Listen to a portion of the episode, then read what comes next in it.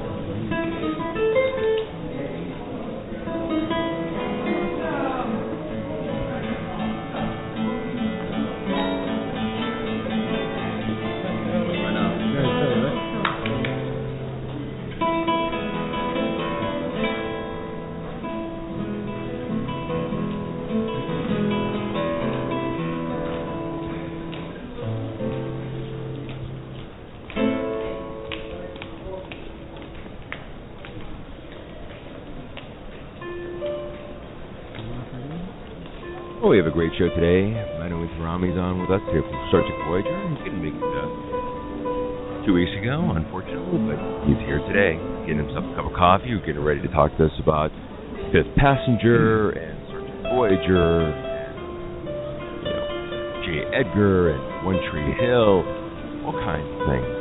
I hope you had a great week. I had a fantastic week going into my next week. Next, well, next week.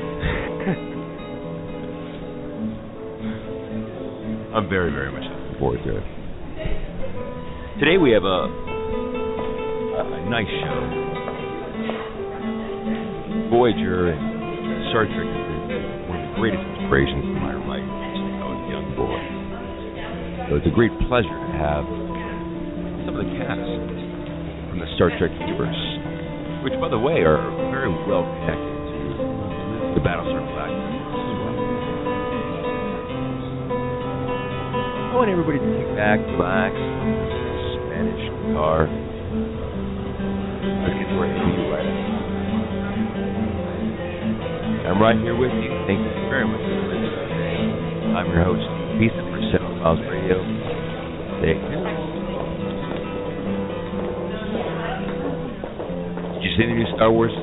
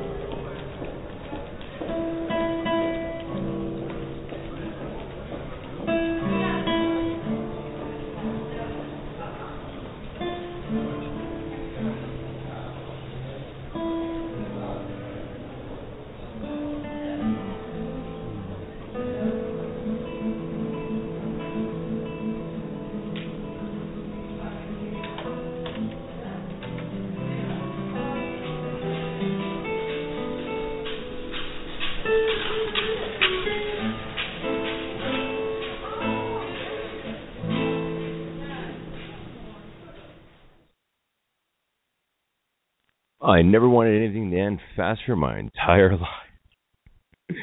but I've been some horrible relationships in my existence. Well, hello everybody, and thank you for joining us here for Cinephiles Radio. I'm your host here, Steve Pisa. Thank you very much for joining us on a Sunday morning at 10 a.m. Pacific Time. I greatly appreciate it. Well, we have a fantastic guest today. We have Manu Intiraymi. I'm going to get his name down correctly. It is spelled a little differently than the way it's pronounced. Uh, of course, I shouldn't complain because kids called me Pizza all my life, which is hilarious. By the way, my my last name has, has an S in there, not an Z. How was your week, everybody? My week was great. What movies did you watch? Did you watch any TV shows? Anything new? Did you see the Flash and Arrow crossover? That episode was fantastic. There was a Flash episode this week that had Arrow in it, and there was an Arrow episode that had the Flash in it. Both were great. Episode has tended to lean towards pragmatism, realism, all that stuff. And the Flash goes towards the marvelous, and I really enjoy that. Both of them have just different tastes. Of course, you know what's really nice is they're trying to get Arrow out of that grounded Christopher Nolan feel because it gets old after three seasons, four seasons, you know.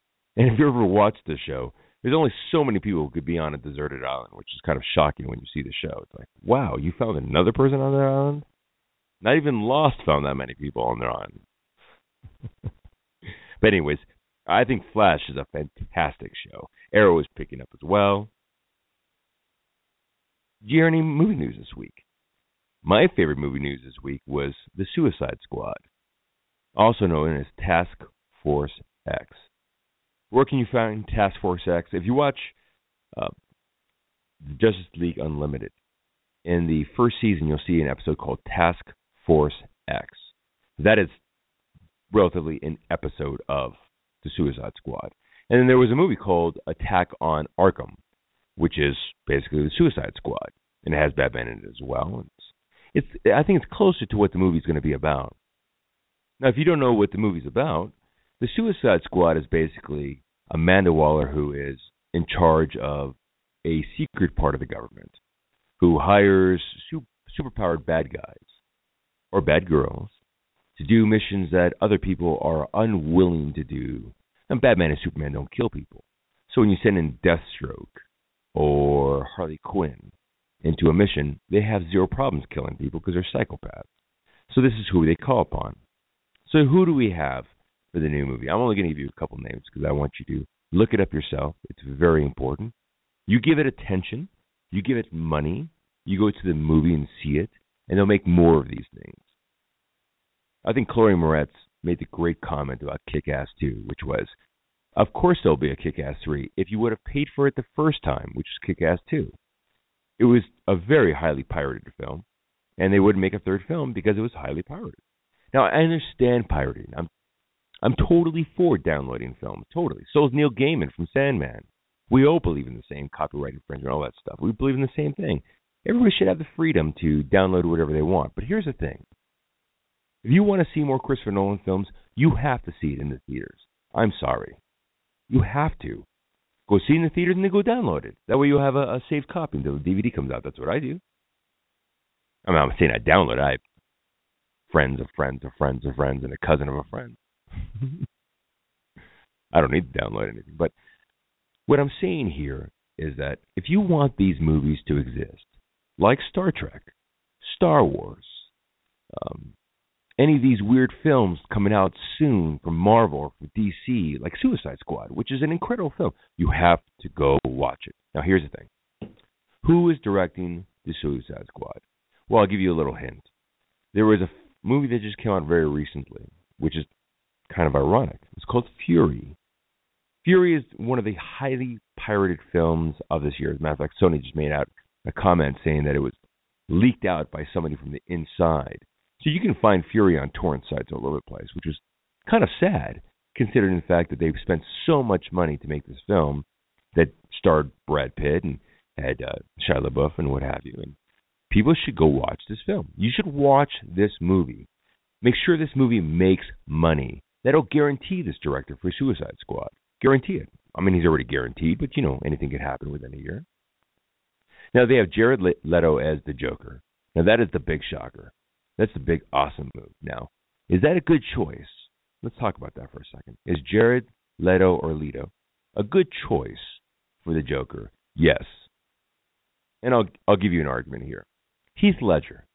How many of you joked and laughed at Heath Ledger becoming the Joker? How many of us? How many of us? Even I went, you mean the guy from 10 Things Bad About You? Or 10 Things Wrong About You? Or 10 Things I Hate About You? Whatever the name I watched it and I loved it, but like that? A Knight's Tale? That guy? And tell me he's not the quintessential Joker now. Seriously. And how about X Men Days of Future Past? We laughed at Quicksilver's outfit. Look at that. That is the stupidest outfit I've ever seen in my life. Blah, blah, blah, blah, blah. Was it the stupidest outfit I've ever seen in my life? Mm, it wasn't fantastic. It was more like a grayed out Batman with a utility belt. Was it the best scene of the entire film? Yes. If you would have brought him on the last mission, would he have basically ended the movie about 45 minutes earlier? Yes. I think that was a mistake, by the way. That was an error in writing and also in publication because when you have Quicksilver, Quicksilver, who's basically a time god or time lord, like Doctor Who, he can pretty much do anything. So I think Jared Leto is going to be a great Joker. We have Harley Quinn in this film, which is actually one of my favorite characters, female characters in the DC universe. Harley Quinn used to be a psychiatrist at, at Arkham Asylum, and then she became insane and then obsessed with the Joker. And the next thing you know, she's Harley Quinn. She's an excellent character. Excellent character. You have Deathstroke being played by Will Smith. And here's the big news is Amanda Waller. Amanda Waller is a very, very strong character. You'll see her in image if you, if you look up Amanda Waller for the DC universe of her pointing her finger at Batman and Batman backing up really far back, being scared, of course, of this government official is pretty sweet. But it goes to show what type of personality she has, a very strong personality. And, and the issue about her is: is she a good guy? Is she a bad guy? Well, she's a good guy in one aspect because she follows the government advice because people are afraid of the Justice League after a while. I mean, they're all powerful. They have meta-human powers. They're they're extraordinary. They're miracles. And the government becomes afraid of them. Why wouldn't they? So they create a special ops in order to research, uh, create their own superheroes, defeat called Cadmus. That's where Power Girl comes from, by the way. Supergirl's clone, for all you nerdists out there. But it's a very interesting storyline. So I'm very very, very much looking forward to uh, the Suicide Squad, directed by the director of, of Fury. It's going to be fantastic. Oh, here's you know, and who was who was called upon for Amanda Waller? Oprah Oprah Winfrey, which is pretty incredible. Oprah is a pretty incredible character. Have you seen her in The Color Purple? She's an excellent actress, excellent. So I cannot wait to see her in that. What movies did you see this week? Did you see any good movies this week? Tell us. Give us a call here at 657 383 1444. Again, 383 14444. The uh, area code is 657. We're going to take a small little break here for 60 seconds. We'll be right back.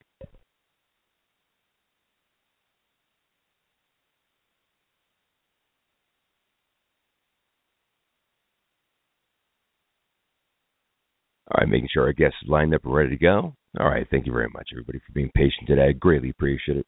So we're going to bring on our, our guest today, which is Manu Intiraymi. We're very proud to have him on the show today. Hello, sir. How are you? Hey, guys. What's happening? Oh, we're doing great. We're, we're very happy to have you on the show today. Thank you very much for joining us so, so early on at 10 a.m. I know it's hard for you. You work so hard all week long, and I know you got the the fifth passenger going on.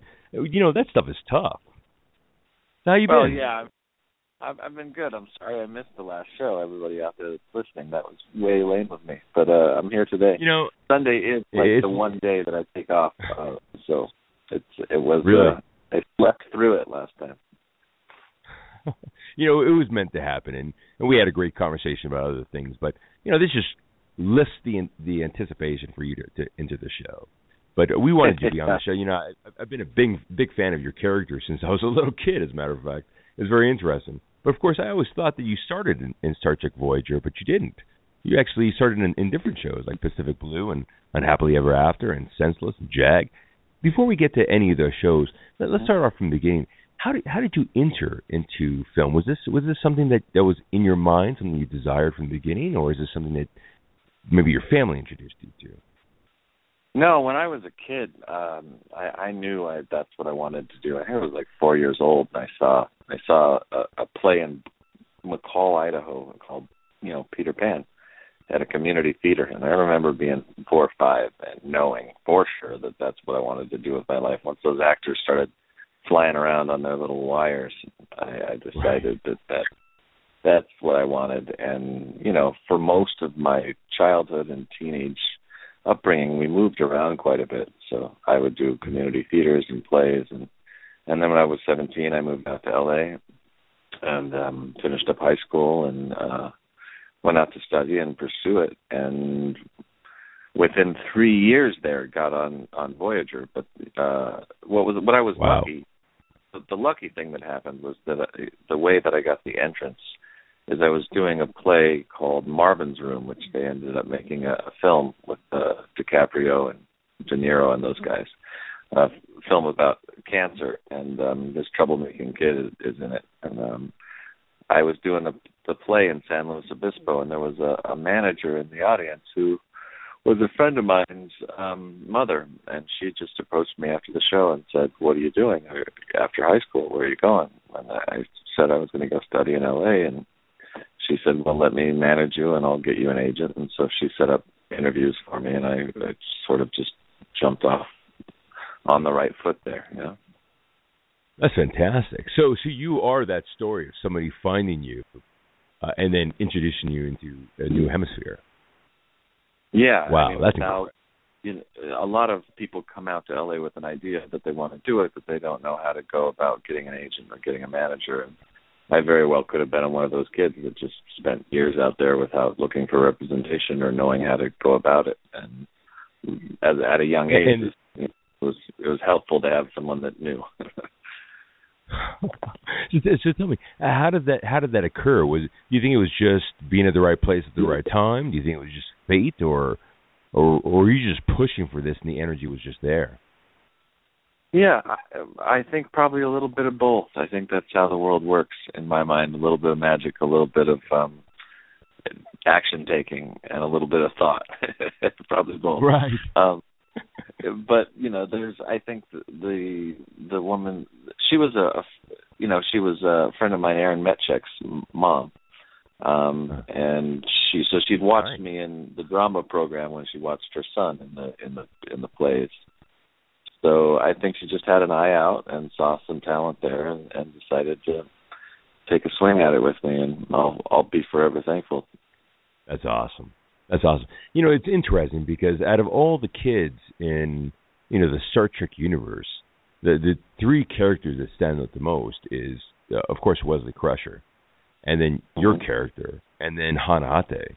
Uh, because they're they're pivotal characters to the storyline as well as connected to some of the main characters. And it's interesting because I went back to look at your episodes again, and I didn't I didn't have to.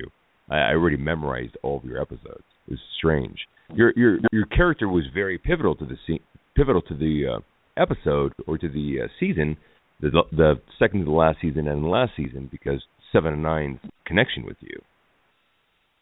Yeah, there was some great writing for him those last two seasons. Um, yeah, for me, I thought the character started out. I was a little disappointed for the first couple episodes because, uh, mm-hmm. I, like, that's what people refer to it uh, quite a bit as one of the kids.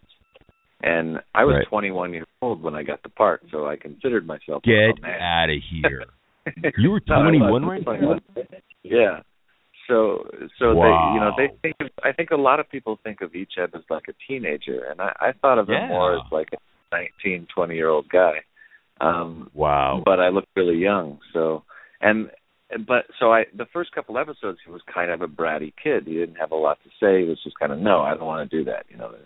And right. uh and then they the first episode of season 7 the imper- imperfection um right Oh no, no, Child's Play when they sent the kid, the other kids oh. home, and almost sent me home. But then my yeah, I love that. That's and that's when the writing for him got really good, and they they sort of made him more of a pivotal uh, character on on board. And uh, well, you're the quintessential Christ figure right there. You're you're the one who is meant to. You, you know, this is funny because not a lot of people realize this, but you you were actually a secret weapon for the Borg. And if you look at the last, very last episode, it was the uh, the serum that was in your blood that killed the Borg at the very last episode that got them to Earth. I, I'm glad you picked up on that. That's what I thought too, but I wasn't sure. Yes, I mean a lot of people don't pick that up. I'm like, you guys not yeah. see what's happening here? They wouldn't have the serum without yeah. Icheb. Is a, yeah, I mean the episode it? before that. They, yeah, people don't realize that at all. Yeah. Anyways, um, I, I love I love that episode of Child's Play mostly because you're you're on there with Mark Sheppard as playing your father. Yeah, good actor that guy. Yeah, Mark Sheppard's also I, in Battlestar Galactica, uh, which is your connection to Battlestar Galactica, which is very interesting. I liked him uh in uh, at the time when I was working with him. I was a fan because I'd just seen In the Name of the Father a couple of years before. And, oh yeah, uh, little role in that film uh, with Daniel Day Lewis. Um, yeah, good, good, good, good guy. That guy. And those eyes, man, you you can just tell in that episode that he's not a good not a good father from the get go. You just don't trust the Mark Sheppard eyes. I know he's got, he's got a couple of bastard attitude going on there. What's really interesting is you know he was in Firefly as we all know, and and, and Voyager, and then and then also Battlestar Galactica where he plays the president, an excellent character. But when I when I was I went back and watched that episode, and I, I that was the only thing that caught me off guard. I was like, whoa. And I I, I always because you, know Alan Moore was is the front runner for Battlestar Galactica and also worked on Voyager as well Deep Space Nine. So it's it's a really awesome connection between between you guys. But I love that episode very much because you know you wanted to go home, you wanted to go back with your family. They basically wanted to sacrifice you, which is very dark. Yeah, it was a so really they, dark episode. Yeah. Yeah. Yeah, they were going to kill of them, you. One of so, them, yeah. So what a, tell me, was they tell really, you? really heavy, heavy uh, uh, subject matter for Star Trek for sure. Sacrificing their children to protect Right. their planet. Pretty intense stuff. It was, you know, and especially since I thought you were a kid. I mean, now you're telling me you're 21 years old. It puts things into a completely different perspective for me, by the way. But I, yeah, I, I definitely thought your character was around 16 years old during during the show. So your character was 21 years old, which means when you, when you saw the future you, you know, when they did that timeline thing and they went back and forth throughout time, and uh, Yeah. the captain was seeing all the timelines, and you see the the grown you. So how Yeah. old were you in that episode then? So you're like in your 30s, I don't probably, know, huh? thirty something. Yeah, thirty six, thirty, Yeah. thirty four. I, you know, I I thought that episode was was funny because for me, Icheb was very edgy. You know, he was Uh-huh. really had a chip on his shoulder in a big big He did. way, and uh, Yeah. it is that same sort of seven of nine attitude with you know having the past that he had. You couldn't be a a really jovial person being half Right. Um, but the you know when they meet him in the future, he seemed really kind of soft and sweet, and I was like, what's going Yes. on here? Icheb should be a little angrier than that. you he, he's taking future Prozac or something. but I suppose Yeah, I thought he was stuck, uh, stuck in one room with Naomi Wildman for all that time. I guess they they had a good time as they grew up together, so they must have. Uh, I, I yeah, I was I was considering the fact that most likely they were married and that he was kind of calm and relaxed during that that episode of his life right there. yeah, she chilled him out. well, in, in the very last episode when we see Tuvok, you know, the last episode's kind of pivotal because, or the last two episodes are very pivotal because Tuvok has an illness. You know, it gives us a timeline that we need to get back within a certain amount of a certain amount of time. So it's it's very very interesting.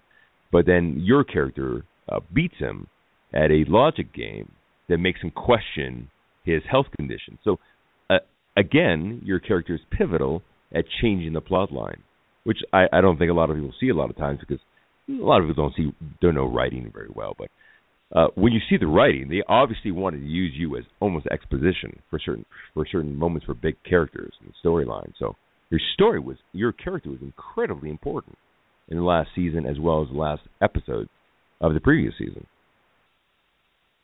Yeah, I think they, you know, it's also just a, a uh I'm not certain of this, but I always thought that Child's Play sort of was. I was a young actor at the time, and they didn't know about the the strength of the character or the strength of how well I could perform. And I thought that Child's Play was sort of the test of, uh, you know, is can we Really? trust him to, to play this big of a part and carry the, you know, the show a little bit? And I Can thought I do passed it? And then by so every other episode, every other other episode, those last two seasons, they kept bringing each other back into the storyline. And then I thought Yeah. that the final episode, that was just sort of like in my mind was the the the corporate side of Star Trek, the showrunners and the the writers' way of just saying thank you. Um, and here's your here's here's your your final uh, scene, you know. Um, and we bring you back home with the rest of the crew, and we'll see what happens from here. So um, Which is awesome. it was a fun scene. I remember, you know, it was just nice to be there on the final episode and to see all those guys that and and women that have worked for seven years on that show saying goodbye to each other and, and doing their final you know saying goodbye to the sex and uh, to each other and that that time in their lives it was pretty powerful That's awesome. That's a, that's a brilliant experience. Uh, Being being you know really relatively a young man, but you must have seen Star Trek before that. I mean, obviously you're you're a little bit older there. Yeah. And how how did that how did that feel? Did it feel almost surreal to be surrounded by you know relatively like 25 years worth of worth of a a lore? that is exactly the word that i would use surreal almost dreamlike because you have been playing this this fantasy for two years you've been getting paid to go to work on a, a spaceship and been living in that moment and those realities as an actor for that long. And then you're you're filming a scene on one set and the the set next to you is getting torn down and that the reality is going away. And it's really I remember standing on the lot the you know the final day that I was going to leave Paramount going okay this is over and just kind of standing there staring at the couple of studios from the outside down this long long alley. If you've ever been on the Paramount lot you know it's just huge studio alleys you know.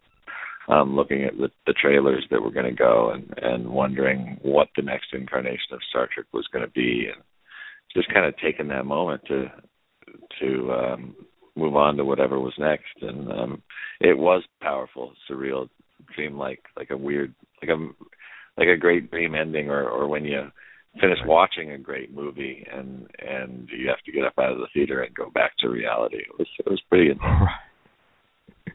Now, considering that that you were, you know, a young man, uh, did you feel the did you feel the impact when the show ended uh, of what you were part of and where your future was going to go? Did you have an idea?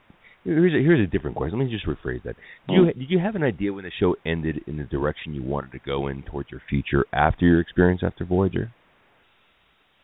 Um, I I didn't know what was next. You know, it was kind of a crazy couple years because I was right in the mix there with um a, cou- a bunch of big projects that I just missed by you know um that that much you know. I was i was auditioning for spider-man and lord of the rings and star wars and all those bigger films and i was in that young hollywood crowd mix and you know a lot of my friends now are huge huge stars you know. Um Sure. and i i you know i didn't know where things were going to go and i got really frustrated those few years because i got so close to so many big projects that I ran off and played punk rock from the time I was 25 to 28 because I got so frustrated, and uh, I went to San Francisco. Um, but also, what was neat about it was just uh, the the I had no idea really that I I mean I knew I was a part of Star Trek, but I didn't quite know the repercussions of how the work was going to affect um the world. And I started going on a few of the conventions around the, the world in Europe and around the states, and getting to see how those episodes affected people, and getting to listen to all these different cultures and, and different folks, and talk. You know, when you go to a, a one a convention, you get to talk in front of thousands of people sometimes, and they it's a really shared. What you don't see as an artist is uh, the effect of your work on television because it's not like theater where you perform live and you get to talk to people after the show. So you know your life is in your wake you know um but Right. what, what was neat is going going to these shows and, and getting to see the effect that the work had um to get to Right. know that you know it meant something to you know worldwide to a lot of people and it was um you know there was a lot of really cool moments there was a the the episode imperfection where i give seven seven my cortical node Yes. when I read the episode, I called my mother and I was crying. I was like tw 21, uh, maybe 22. I called my mother and I said, I think I'm going to do something finally. I'd been in Hollywood maybe four years by that point, you know, finally that I think is going to really affect people. Um, Right. And was so proud to get to do it and put so much energy into that. And then on stage in Germany, and uh, actually I've, I've got it a number of times, people that were having, and I didn't know this, but this was sort of the point of the show, was that it affected a lot of people that had gone through, um, you know, the kidney transplants or or taken a kidney from their friend or or, or family member. Um, and this guy got up, and his brother in Germany that had gone through a kidney transplant, the brother had, and just thanked me for the show and said it, it inspired him and helped him stay strong through the transplant. And that floored me. I just started bawling right on stage, you know. And he was saying thank you to me, and I was, and and I had, was saying thank you to him, and it was the sort of the full circle connection of when you get a a chance to do good work. You know, movies don't change the world. The TV shows don't change the world, but in a way, they they can be a really powerful message if they they're done right. And Oh, absolutely. that the whole full circle of like, hey, this this little bit, bit of acting helped me get through my life was like I I was like bawling and snotting on stage in front of five thousand people and it was a really beautiful just kind of like connection awesome. between audience and, and actor and and uh human beings. It was, and that's the whole Star Trek thing, right? So And very few cool. people get to have those experiences where they get to see the impact of their performances on other people. That's that's a beautiful experience to have with somebody to to share that. It was awesome, and always has been. And that's the, sort of the coolest thing about Star Trek is you just keep seeing, um, and the, the fan base is so loyal, and the, and the thing has been going for so long, fifty years now or something, Yeah. that um, it's it's always beautiful. You know, I just did a a small show in Germany last year with like 400 people, and it was just a really cool time of uh, this That's fantastic. this yeah i was uh, and it's all about human connection and all these people loving the show and and the metaphors that the, and the the things that the show gets to speak about and the movies get to speak about and the positive image of humanity and all that stuff that Mhm. is sort of cliche to say say about Star Trek but is so true. Right, yeah. You know, I, don't- I don't want to. I don't want to talk too long about this this particular subject I'm about to Yeah. talk about right here, but I just want to get you a little insight on this because uh, Jeri Ryan recently just came out with an article talking about her experiences on Voyager, which was I, it actually caught me off guard. I'll be honest with you, because when I was a kid, when I was younger, I, I would always see, you know, the the little, you know, inquisitor comments about Voyager and how there's a couple, couple little problems here and there, and sometimes it would be very specific and things. But you didn't know there was not internet. There was there was not the same kind of media you have today. So you kind of took it as, you know, melodrama behind the stages or this or this or that. But uh, it was very interesting because Jeri Ryan actually confirmed exactly what I thought of as a kid when I read those articles about some of the issues that were going on around the third to the last season and ongoing season after that with you know, she didn't name any names, but I, I know who she's talking about because there's only four characters she pretty much interacted with, which was Kate Mulgrew, you know, Chakotay and and the Doctor and maybe one other characters and yourself. So it is to Mhm. sort of hear her. Did you read that article, by the way? I haven't. I, I, I, I somebody else had mentioned it to me about something going on between her and Kate, and I'd heard that, uh, you know, through the grapevine. But I got to tell you that I don't know if that, I don't know what the article said because I haven't read it. But Right. I there's a, I don't, you know, of course there was a competition between her and Kate as the two lead stars of the of the show. But I think Yeah. both those women love each other, and I think I think it's probably even if it was mentioned in the article, I, I think Right. it was probably taken out of context because Okay. for me, I was on that show for two years, and I'm the type of guy that's straight up honest about anything, and I didn't see Right. anything but a family that sort of a, a group of artists that really, really enjoyed each other's work. And See, that's that's what I thought. There's no way you got this production with oh, and th- those are tempers. Those are uh, little communication issues, and what. This is a huge show. It's like a 1.5 million dollar production per episode. So I'd expect yeah, and I mean, bruises so people might have, you know, there might have been a couple of spats here and there, but but the the real reality is that you know everybody respected each other fully, and um it was a great show to shoot. I didn't ever see any sort of undercurrent of competition that, or or hatred or anything like that. So I don't know what Right. the article said, but tell me. I mean, what, No. what was the story? Well, what she, what she said was that it was what she said was when she came onto the season that it was very difficult because she was she was dating one of the producers and what have you, and I guess she's married to him now. But that when she was coming on the set, that you know Kate would constantly roll her eyes at her. Uh, you know, Chakotay didn't have much patience for her, and a lot of people just kind of found her disruptive and a bit of a of an insider.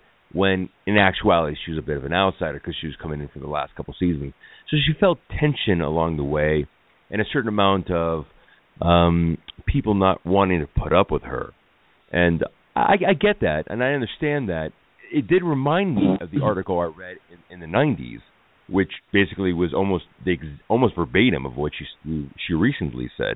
So that's why when you said out of context, I'm like, you know, this makes sense because it actually sounds very similar to the older stories that I heard, which is basically, you know, the actress had a hard time uh, bringing her into the uh, into the stream of of different characters because one, she was sexy, sexy. She wore a very different uniform than everybody else, which I thought was prag- pragmatic and also awesome as well. Uh, I thought she was a great character, but I under, I understood why Mike K. Mulgrew might have a little issue with because they they promised her because this is what it, what happened. The, the producers promised her they they wouldn't sex up the show, they wouldn't exploit females, they wouldn't do certain things, and she considered Seven of Nine to be an exploitive character sexually. I did not personally. Um, I mean, I- she was hot. It was a hot outfit. It was, but, but take away the hot. Take away the hot from Seven of Nine, and I'm, I'm not as interested, and I don't think there's anything wrong with that. I, I think a strong, powerful, sexy woman on board. What's especially playing a cool robot. How that's great. I like all of it. I'll take every. I'll take every bit of that. Um, um, you know, and I, I can see, you know, I can see how probably all of that stuff is true. Um, but at the same time, it's more true that those actors liked having her, and we all Right. love Jeri. And even if they were, because it's it's that way on on any sort of show. If you've been on there as a as a lead for a few seasons, and a new character's coming on board, and they're gonna start taking some of the attention and some of the some of the show away from what you've been used to. Um, Right. There's got to be a little bit of internal tension, but for the most part, these were all professional actors that are good people, uh, that are talented, and are still getting paid the same that they were getting paid. And I think Right. that her character, to me, was the most exciting thing those last few seasons, and also Yes. brought the ratings up. And without her, the show may not have gone the full seven seasons. Uh, I agree. so, so I think everybody was glad to have her, and she probably did experience all those feelings. But by the time I was on the show, at least six and seven, everybody got along, and we just had fun making those episodes. I I don't remember any sort of ooh somebody's grumpy today stuff.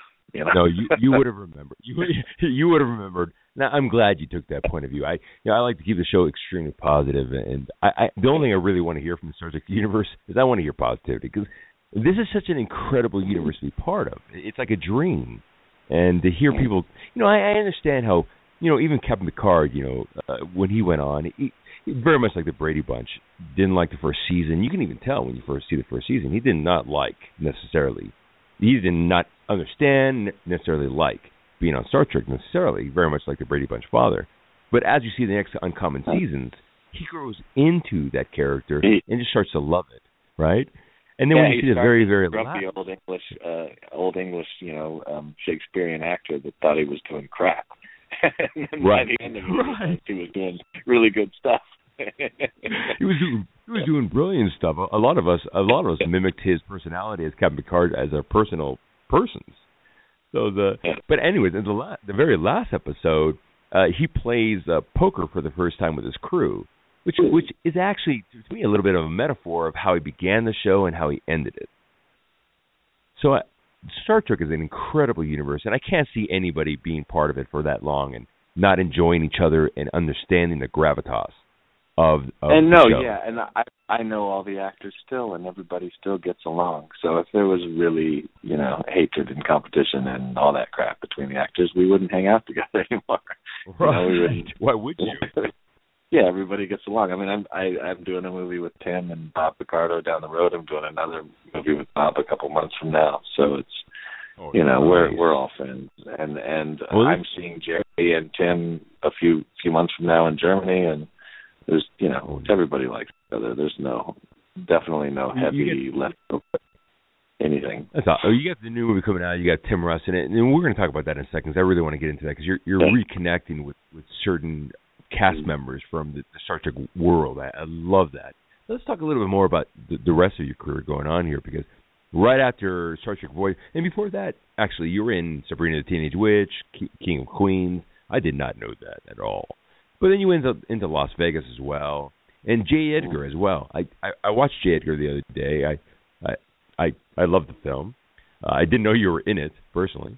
And then One Tree Hill, you're in One Tree Hill. You played Billy. Yeah, I was yeah the the, the the one of the main villains on season nine, the final season. Um, I, it's funny because I did this movie called Whatever It Takes with James James I mean uh, Shane West and James Franco and Aaron Paul and Colin Hanks. This teen movie Really? um, back in 2000, and the writer of that ended up going on to create and produce One Tree Hill.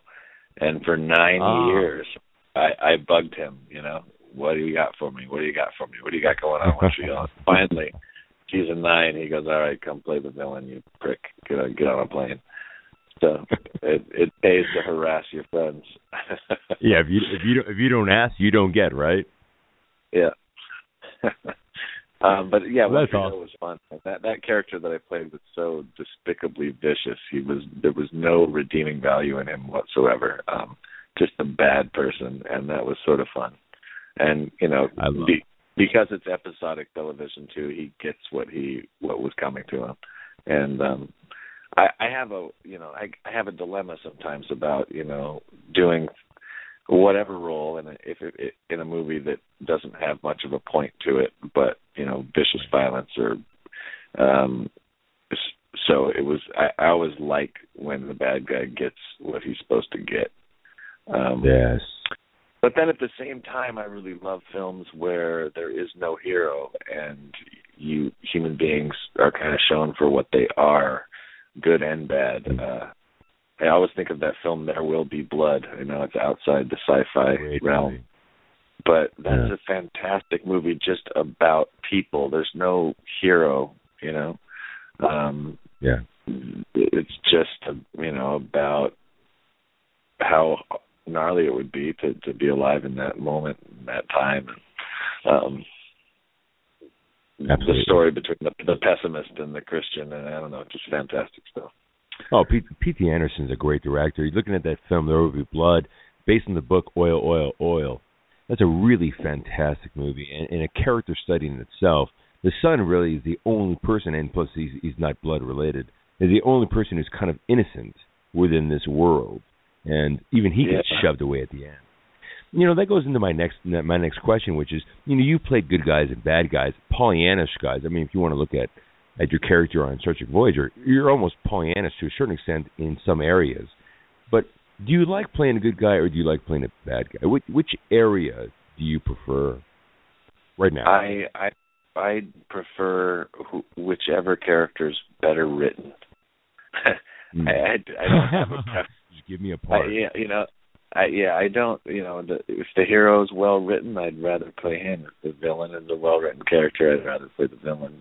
I, um, the, you know, it's it's some you know a lot of times the hero is less interesting than the villain because it's really easy to be entertaining as the bad guy. Um, right. But right now, you know, now I just for the most part the the the dream is to just do great work and do well written, um, well produced stuff. And sometimes you know it's gotten really hard uh, in the entertainment business, especially the, the film business right now, to do. You know, you don't have a lot of choice as a, a an actor like me that gets offered things, and um, it's tough to turn things down these days because there's not a lot of pay left in anything but lead leads in television and leads in studio films. Those are the actors that are making real money. Um, and in the indie film world, where I'm working a lot, um, you you sort of have to take what you can get and hope that it's going to turn out for the best. But uh, luckily, lately in the last couple of years, um, I've, I've gotten to do some really good work, and I'm excited about getting to see it. Oh, we're excited to see you work as well. I mean, I want to talk about this next uh, film that's in in production right now or in post production, which is Star Trek Renegades, where you come back and play Icheb. Uh, tell me a little Yeah. bit about that character. It takes place ten years after. Yeah, t- ten or twelve, something like that. Um, it originally the well, it's a it's a really neat take on the Star Trek universe that. I mean, it softened up. The first script was a really, really dark look at the Star Trek universe, and the whole concept is kind of a dark look because you've got corruption high, high, and into the Federation to the point where you know, almost like into darkness. You've got real problems at the at the top of the Federation, and they don't know who's who's involved. You know, who's Black Ops and Right. who isn't. And so a lot of these characters that you've gotten to know, um, and these new characters that are introduced, have left the Federation in order to fight against it and fight against the internal mechanisms that are malfunctioning. And that's the whole idea of you know this Star Trek Renegades are these characters that used to be Starfleet who now aren't, but yet Starfleet is still got their thumb on the on them a little bit. Um, and it's also like really dark aliens. There's these guys called the Siphon that are a cannibalistic race of aliens that have got their hands on a a matter folder that can fold space and time, so they land on your planet, they eat you, and then they leave and destroy your planet. Um, so you know, it's definitely a darker look, and it might, you know, some people might, you know, the the it's still got it's still internally to me Star Trek. It's still got the positive message in Yeah, it, but it's that's awesome. yeah, but it's definitely got it. It's a, you know, a, I, I'm just hoping because I didn't produce it, and it was a, a fan-funded project, and Right. I'm sitting around wondering, you know, I, I hear it's going to be ready in a couple months. Um, Right. I'm really hoping that uh I think they have like 800 or something CG shots. I'm hoping they took their time with them and and made them look really good. And I, I remember filming this, filming it, and I, I just thought, wow, this is a really CG driven piece. I really hope they have the talent to pull, to make this look good. Um, and if they do, I think it's going to be an incredible, incredible film. And if they don't, and I, I'm just crossing my fingers that we we get to see a good movie. And at the same Yeah, time, tell you. some good things have happened because the the way that the, the idea for the pitch um by the producers of that film they wanted it to be the official either new show you know dreaming big or the possible like web series for uh, the new CBS division parent you know they they just announced that they're launching a, a web series you know official CBS um That's web awesome. channel and so that would be great if we could get you know a Starfleet a Star Trek new Star Trek official web series. Um, um, Well, I don't, I'd be excited. I don't know if you know, but Ro- Robert Orci was just uh just basically he removed himself from Star Trek three. So now they're they're looking at uh, a new director for the third movie, and they're also probably going to levy the um, uh, restrictions on television shows that could be released because that was a restriction between J.J. Abrams and, and and the studio. was that they can't release a TV show between the filming of those movies. But you have huge stars in, in for the Star Trek universe in this film. You have you know Walter Koenig who played you know Chekov. You've got you know, Tim Russ who plays Tuvok. I mean these are these are the these are staples. You have a- Adrienne uh, Wilkinson who plays Captain Alexa uh, Singh. This is a you have Yeah. Sean Young in this movie, which is uh, Yeah, Sean Young nice. was that was really cool for me because it's funny because she came on and I'm like, I know that lady. And where do I know her from? She looks so familiar to me. I didn't get it for like two days. I'm like, I know this woman from somewhere. I'm like, oh my god, Dune. that's the favorite girl. Um, Dune is the movie so I hold on to for her all the time. Say again. Dune, remember the movie Dune? Oh, Dune. Yeah, yeah. And she Yeah, was, she was she was good. Eddie Furlong was fun to work with. Uh, Corin Nemec in it too. It was a, a, a cool cast, and um, Oh my God, I didn't even see Edward Furlong was in this. yeah. Oh my, god He plays this what was it like working with? How is Edward Furlong these days?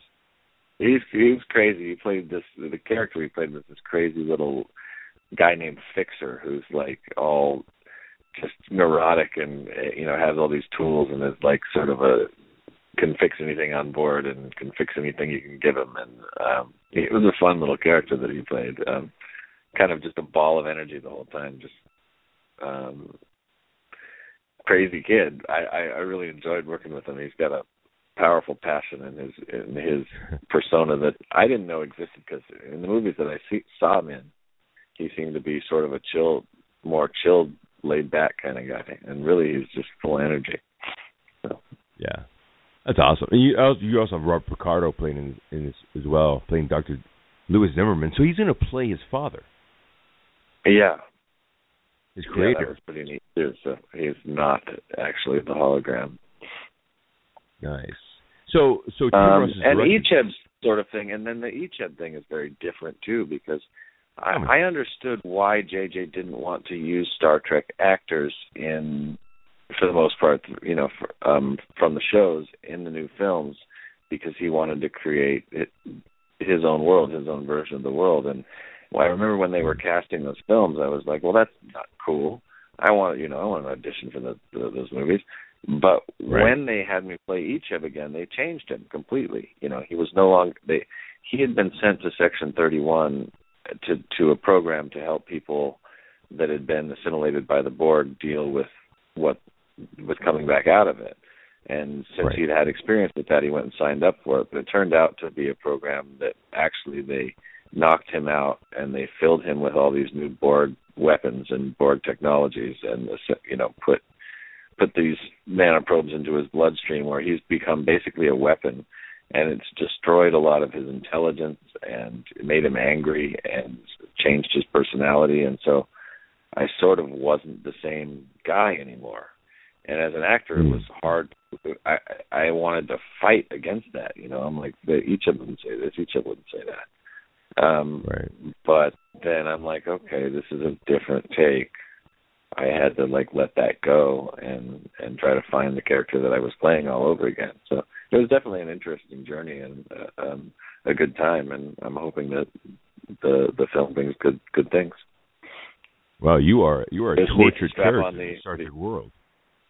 yeah, he's had a tough run, the poor guy. I know your par- your parents soup you up full of, full of drugs and try to destroy try try to destroy the Borg that way, and then uh, Starfleet pump you full of drugs and try to kill. yeah, it screws My me God. over too. Tough I time. know. Yeah, so he's Good definitely time. fighting a lot of demons in this movie, but it's um it should be pretty cool. I hope I hope it is. I hope it is. I'm gonna watch it. That that that sounds fantastic. I've been listening. To, you know, I didn't really know that before I was taking, speaking to a couple people that a lot of these Star Trek movies are starting to be made through fan films and what have you, but they're not fan films at all. These are these are productions. Because Oh, I've no, seen the quality. They, they had close to half a million dollars on that on that uh, movie, so Yeah. they definitely had had the opportunity to make it correctly. Um, there was Yeah, and, and a lot of people that were involved besides the actors. You know, really top talent. Um, you know, around the the whole production. So That's I guess they call yeah, it because, films. That's where they get the money. But it, yeah, it was definitely not yes. just a bunch of fans with cameras making this movie. It was the fans that that gave the money to get it produced. Yes, I can see how the the the, how the uh, the studios would want to produce these or be a part of these or actually let them happen, but not be involved, so it's not heavy-handed to allow the creation to happen and then create the movies. But I can see if, if somebody was being something was being made that they didn't like, that they would attack right away. But so far, I've seen a lot of these great fan films that are not. You know, when people, audience, when you guys hear the word fan film, I, I'm I'm not talking about a different thing than a YouTube video you find on like The Walking Dead. These are full full blown productions. These are pretty awesome. So how was it like to be back on relatively uh, the same kind of almost set, being the same character, but like many years later in Renegades? Was it was it strange to revisit this character? Because I gotta be honest with you, when I saw that metal piece on your nose, that was that's your Icheb look. And I'm like, wait a minute, is he playing Icheb again?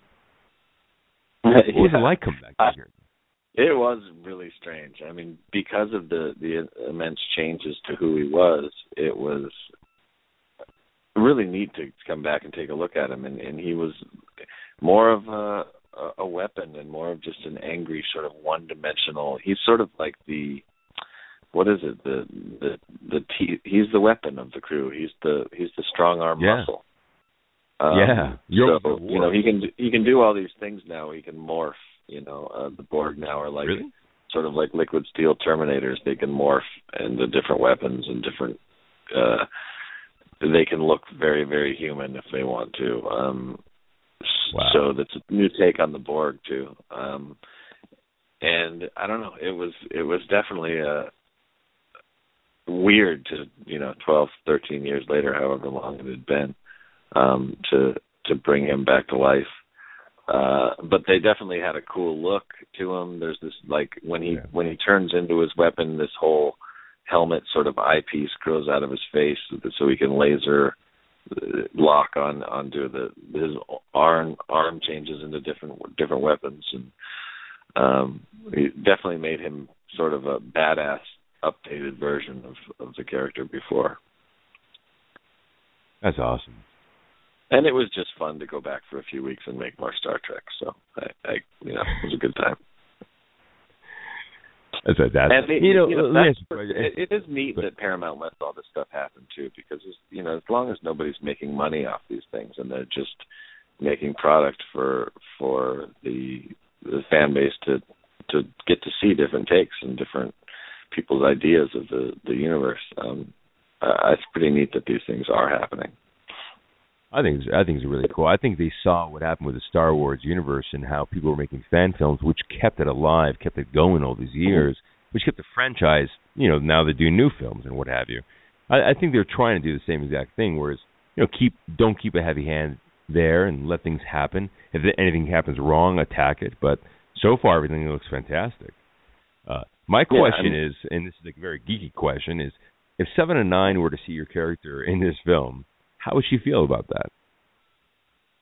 Oh, she'd be sad.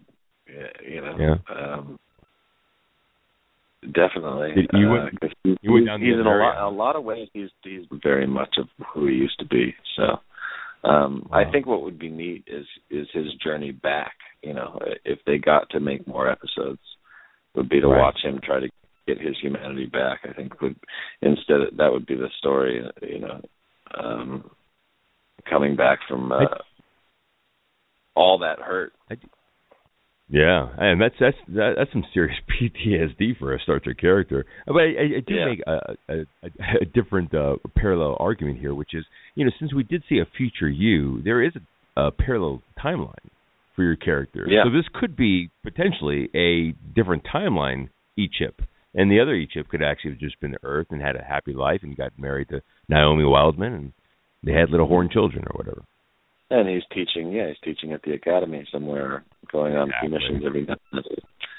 Th- That's what I, I mean, that imagine. was your- I the ima- things- imagine your character being an admiral by the time he was like thirty.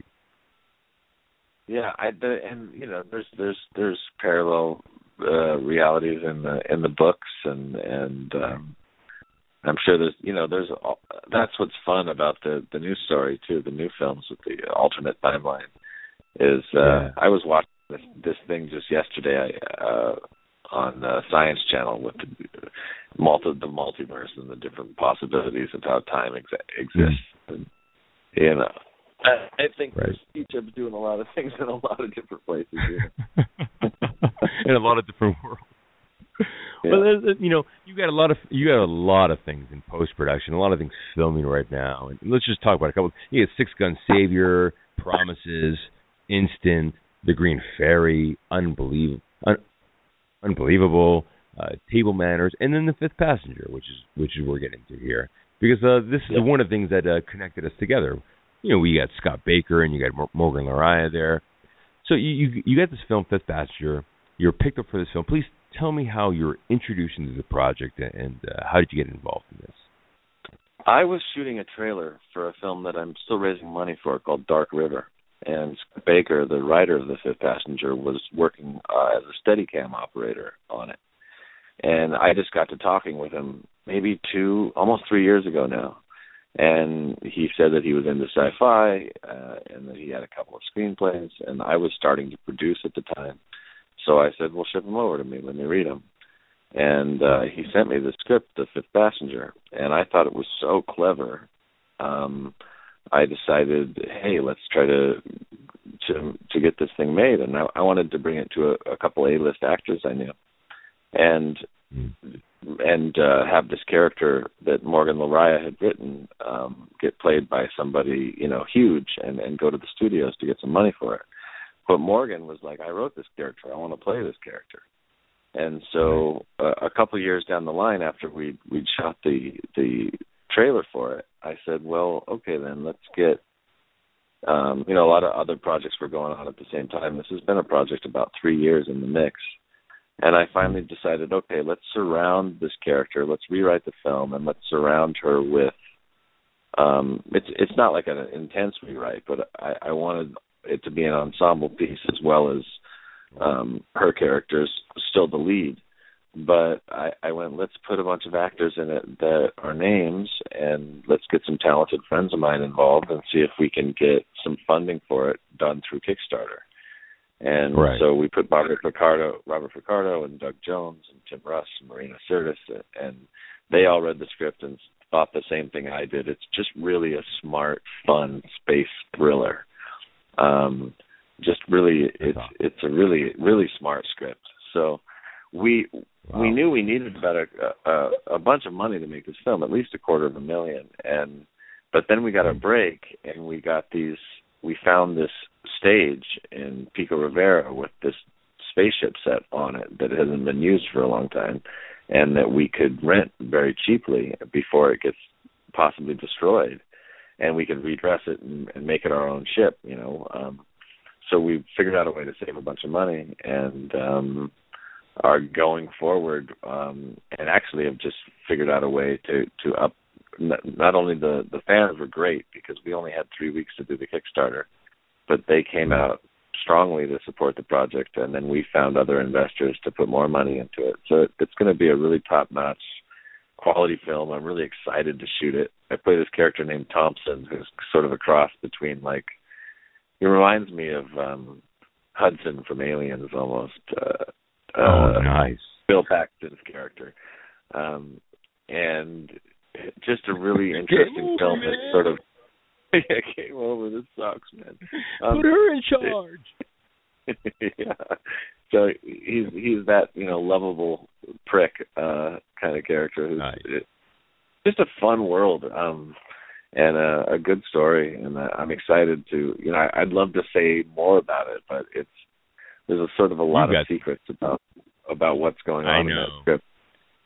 You got a Um, lot of characters in there. You have Marina Sirtis, you know, she, Deanna Troi. You have Doug Jones, and anybody who likes Guillermo del Toro should know who Doug Jones is. I mean, if you know who, um, if you know the who Silver plays, Surfer man? he plays the Silver Surfer. He plays he plays in Pan's Labyrinth. He's in Hellboy. Um, and what's very interesting about him, and I and I'm a gigantic fan of his, mostly because you know I, I love Guillermo del Toro, but when you look at Pan's Labyrinth, he had to learn Spanish for that part, and a lot of people don't realize that. Uh, he had to learn the Spanish for that movie, and it was just beautiful. And in the first Yeah. uh, Hellboy, that was not his voice. That was uh, what's his name from the from uh, no, not Kelsey Grammer, but uh, what's his name? that was his voice, and the second one, Guillermo del Toro fought for his voice to be in the film, which was which was fantastic. How was it like working with him? Did did does he play? Well, maybe let's not get into that because I don't want to give any spoils away. But does Uh. he play a, a character kind of that um uses his skills the way we know him? No, uh, we actually, you know, we get to see him outside of makeup. Um, Nice. around. So uh, he plays a, a great character that uh, is in the first few scenes of the film, um, and I haven't worked with him yet. So we start shooting January 13th. Um, Nice. So I, I've never actually met the man. He's one of the the cast that we got outside of uh, one of the other producers got him involved. So I'm Right. excited to work with him. I hear, I hear nothing but good things about his personality and, of course, his talent. So um, Yeah. it's going to be fun. And a lot of people talk about Andy Serkis these days because he's you know he's blown up everywhere and he's just an amazing mocap actor and an actor as well. I mean, since he's been Yeah. Age on, uh, excuse me, uh, uh, Avengers: Age of Ultron, he'll be playing a, a live character, most likely kills Black Panther. Spoilers, everybody. But Doug Jones is also no, another one of those characters that plays behind the scenes, pivotal characters that a lot of people might not recognize down the street, which is kind of awesome and a little sad at the same time because he's such a great character. But then you have Robert Picardo in there as well, who also played the hologram in in in, in Voyager, and you got Tim Russ who played Tuvok. I, I love him, by the way, because he played three different characters in the Star Trek universe. He was in a movie, he was in a different show as a, as a bit player, and then he played as a main character in Tuvok. So this guy just jumped around. Yeah, the this the movie's great. I mean, it's the basic pr- premise is you know you've got the Yellowstone caldera is blown up on Earth. I think Scott probably told told you your listeners about the film before, but I'll just rehash it real Sure. quick. And there's there's two domes that have been built on Earth, and by the the um, Asian culture and and the African culture, and so the everyone else outside these domes that is barely surviving outside these domes, these little shanty cities, um, has become a second class citizen. So the the first class citizens are the Asians and the Africans, and they're all in these massive ships, and they're having a mass transit to basically Earth Two, uh, you know, a, a new planet a long, long, long way away where we can get off of Earth because Earth has been, for the most part, destroyed. Besides these couple of dome cities, and aboard these mass transit ships, everybody else that isn't a part of the dome culture, um, all the other races are considered second class, and we're basically, you know, grown in jars, and we're just workers aboard these mass massive ships um, to Wow. get, you know, and so one of these massive ships in the very beginning of the film, something happens to where uh, that people have to evac, and all these pods barely escape, and one of the pods b- escapes has its antenna sheared off, and the people that end up on that pod are a bunch of roaches, which is basically what everyone else is referred to, and a few of these upper class citizens. And then it's about how this pod is going to figure out which way it's pointing, how much fuel, how much oxygen is left, and how it's going to get back to a place where it can be rescued, and how these people are going to either fight or get along to get there. Um, Hmm. And then an alien is introduced, and a whole lot of other subplots are introduced. It's just a really smart movie. Um, Wow. It's sort of told in the way that that Memento is told. If you've seen that Christopher Nolan film in, in Oh, of reverse, course I have. So you're looking at it, and it's told through dreams, and there's this. It's just a really smart screenplay. So Oh, we can't Almost like to work Rashomon on it. well. I don't know if you. Yeah. I so seen excited. Kurosawa's Rashomon. Yeah, back there. Go ahead. Sorry, um, just just excited to get to work on it, man. I'm so glad the fan base got gave us that belief and, and uh, gave us that initial funding money to get this thing made. Oh, I you know I can't imagine people not contributing money to these projects, considering the fact you know just like I said earlier in the show, you know, Chloe Moretz was talking about Kick-Ass three, and there were you know a lot of people were asking her when are you, when are you going to make this film? She goes, oh, never. And they said, why not? She goes, well, you pirated the second you pirated the second film so much without seeing it that it didn't make any money, and we can't go see it. So it's not going to be made. So if you want to go see a movie, uh, go see it, and then do whatever you want afterwards. Uh, But the, that's a very interesting concept when it comes to a, a lot of these films where you know we're hitting new categories now where Netflix is starting to introduce movies on Netflix as well as the theaters at the exact same time, which will start with Crouching Tiger, Hidden Dragon two. Do you Yeah. see yourself, you know, in the in the future because things are changing rapidly, and I, I see Mhm. your career just bumping fast. Where do you see yourself in five to ten years as far as in, in the entertainment industry? Are you going to go towards directing, acting, writing, producing, or or is this a subject that you want to stay close to? Well, I I want to be, you know, without trying to stroke my ego, but or sound like a a self-centered person. I want to be a movie star. I want to play Batman. you know, Yeah. uh, I want to. Yeah, play why not? Joker. You said- Jared Leto's playing the Joker. I said that's that's a Right. fantastic choice. The only other better choice I can think of is myself. Um, you know? Why should you have know, that attitude?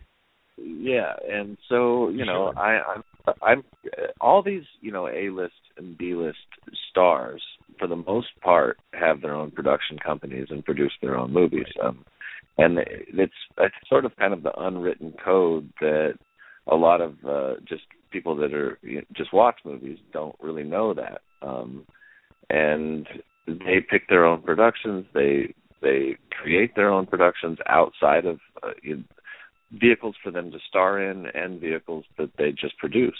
Um, you know, Cruise with Skydance Pictures and um if you look up any of these A-list stars, they have their own production entities making a bunch of movies.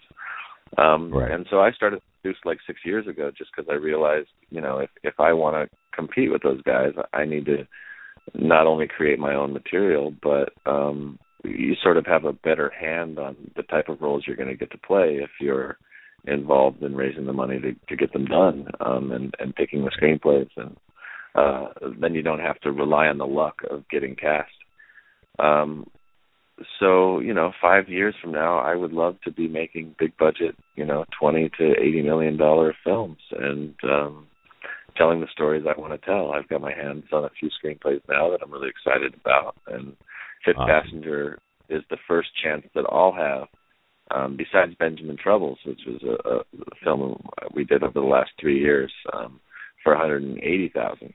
Um, it's the first chance that we should have a, a legitimate budget and a good chance to make, uh, you know, a, a theater quality release. Um, so we're all going to go forward and and hope that it's the first of many chances and not just the first. You know. Well, you answered you answered the question I was leading towards, which is if you can play any character in, in, in ten to fifteen years, which you know Ben Affleck will be done playing Batman by then.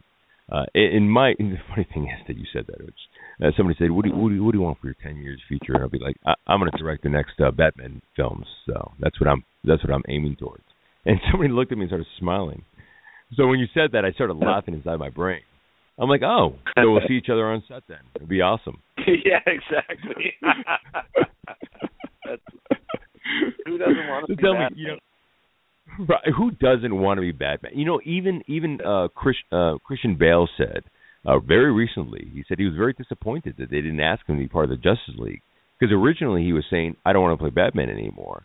But when he when the part was when they when they played out the part and they said what was going to happen, he said, you know, maybe I can put that cowl on one more time. And then it was the part was given to Ben Affleck, and then he was disappointed.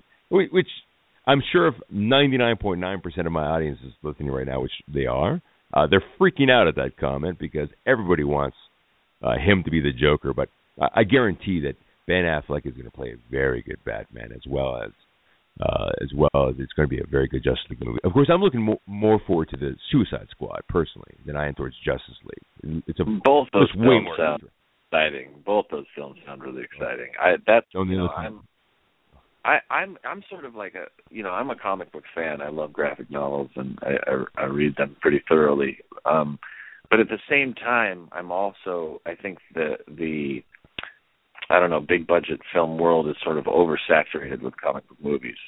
But right. so uh, so two thirds of the ones that come out I don't really like much. But then as far as the Batman franchise goes and Suicide Squad, those are a couple films I am excited about because I lean towards the the darker, more realistic, fun, uh more you know just I don't like the the and it's not to me it's not a Marvel DC discrepancy. It's just I lean away from the campy superhero stuff towards Mm. the more realistic stuff, and I think you can have a little bit of both. Like to me, the Avengers is the perfect mix of real life and then the Marvel sort of they they're always saying Marvel DC because DC is it's only because Nolan made such good realistic stuff, and then um on the other side of things, Marvel's a little more campy isn't even the word, but a little more I don't know t- uh over the top. And all those right. sound bad, but I don't mean it by bad. You know, there's to, to me there's a perfect mix between both. You know what Iron Man is also just a mix of of what real life superheroes should be, and um it's sort of there's no real rule. You can make a real campy superhero movie that works, but for me, I'm Sure. a fan about one one out of three of them. But yeah, I'm excited about Batman and Su- Suicide Squad too. Yeah. and Justice League. And Ben Affleck will be great. That guy's so talented, man. Um who knew that he was going to be the talent that he was, uh that he is uh, as a director and No. uh, an actor. He's definitely No, if um, you- really If you watch Pearl. Harbor, I mean he's he's horrible in Pearl Harbor. I mean just horrible. And he directs a couple films and just blows it up, and then comes back as a different actor. And I'm I'm very proud of him. That's it's fantastic work. Me too. I love guys that when they get that opportunity, really take it. And you know, you have to it, just imagine as a 24, 25 year old kid getting the opportunity to to star in films. And I I don't care how good of an actor you are, you, you don't have. If you get that chance, you don't have um the camera technique down yet. You don't you don't really know what acting is if you're just thrown into the mix. And he's one of those guys that understood he had a chance to become really really good and didn't just let his head blow up with ego. And uh, Right. just like Matthew McConaughey, like the same Mm. thing. You go back 15 years and you don't really know how talented that guy's going to be. And now he's just one of our great actors because he he took the time to get better with every movie. Um, yeah, so it's it's been neat to see Affleck grow from a a lucky kid from Boston to uh, a really talented man. Right, right. Now, when you when you see that background from a person like that, you know, he grows up in Boston, comes up uh, comes up the ranks, then you see your life and how you came up in the in the Star Trek world. Do you see parallels between you and, and other actors right now that are that are in Hollywood that are making feature films right now, and it leads to confidence in the way? Yeah, I I hope so. I'm I, the last couple of years I have there's eight films or so right right now that are in post production and I have a few coming up uh Tailgaters and Fifth Passenger promises. Um and I'm hoping that that you know uh, almost everybody when you're out there in Hollywood um you know I hang out with a lot of actors, I hang out with a lot of directors, producers, people, you know people in the industry all of the actors have the same story as as me. We've got a bunch of projects out there in the works or in post production that we hope are going to find an audience. And then a, a few of us, the lucky few, have a couple of films that really do get w- well received. And when they do, you have that that basic chance to jump into the studio budget world. Um, and then if you either you you know that's when you have to really make the right choice when you get those studio opportunities to to show the world what you're capable of. And uh i really hope i get that i get to do that. Otherwise you know i won't be disappointed as long as i can keep making movies for a living um and keep a roof over my head doing what i love to do. And um just humble and thankful to be able to have done that so far you know, as far as I'm concerned, you know, you already won the lottery as a young man, 21 years old, being in Star Trek Voyager, such a huge show. I mean, so many people must have tried out for that part, and you just blew it away. Uh, I can't see how a personality like yours, you know, won't have the same success, the same mentality, especially since you're working harder at getting it. I'm pretty sure Star Trek Voyager wasn't, uh, you know, the hardest thing you've ever worked to be on necessarily. But now knowing what you know, uh, I can't imagine you can't be part of any project in the universe. Yeah, I'm sort of re yeah, the last few years here I'm really sort of getting a, a real idea about what I'm doing and as a producer as well. because you, you, it's a real steep learn, learning curve, you know. Um, right. Realizing what it takes and the quality of uh, it takes to make a, a big budget film, you have to get a lot of talented people together. It's like a bunch of painters making one canvas. You think how difficult Right. that would be to get like 30 top painters and, and tell them to paint one canvas. Um, Mm. so you know the, the the making a feature film that that is good, just a scene in a feature film that is good, is such an incredibly difficult process that I don't think most people really get uh, an idea. You you have to get a director of photography, you have to get the wardrobe right, you have to get the makeup right, you have to get the sound right, the lights right, you have to get all that stuff right, and the writing. And film to me is the you know all the great arts combined. Um, uh, and you have to get all those all those artists on one page to make these these masterpieces that we see. Um, and uh, I'm just having fun trying, really, you know. So, Right.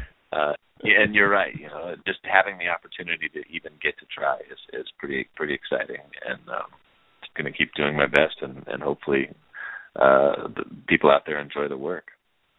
Uh, you know, I loved your I loved your character on character on Star Trek, and you know, it, it's very difficult for people to, to kind of pinpoint characters when it comes. You know, my friend when I was talking about Star Trek Voyager, that was not his favorite favorite series for him. It, it was another series, and for for me, I had to explain to him it's like it's not, it doesn't really work that way. I think in the Star Trek world, I think it's just pretty much a ongoing storyline that keeps on going, and it's not about liking one over the other. You have to kind of watch them all to kind of get a grip on it.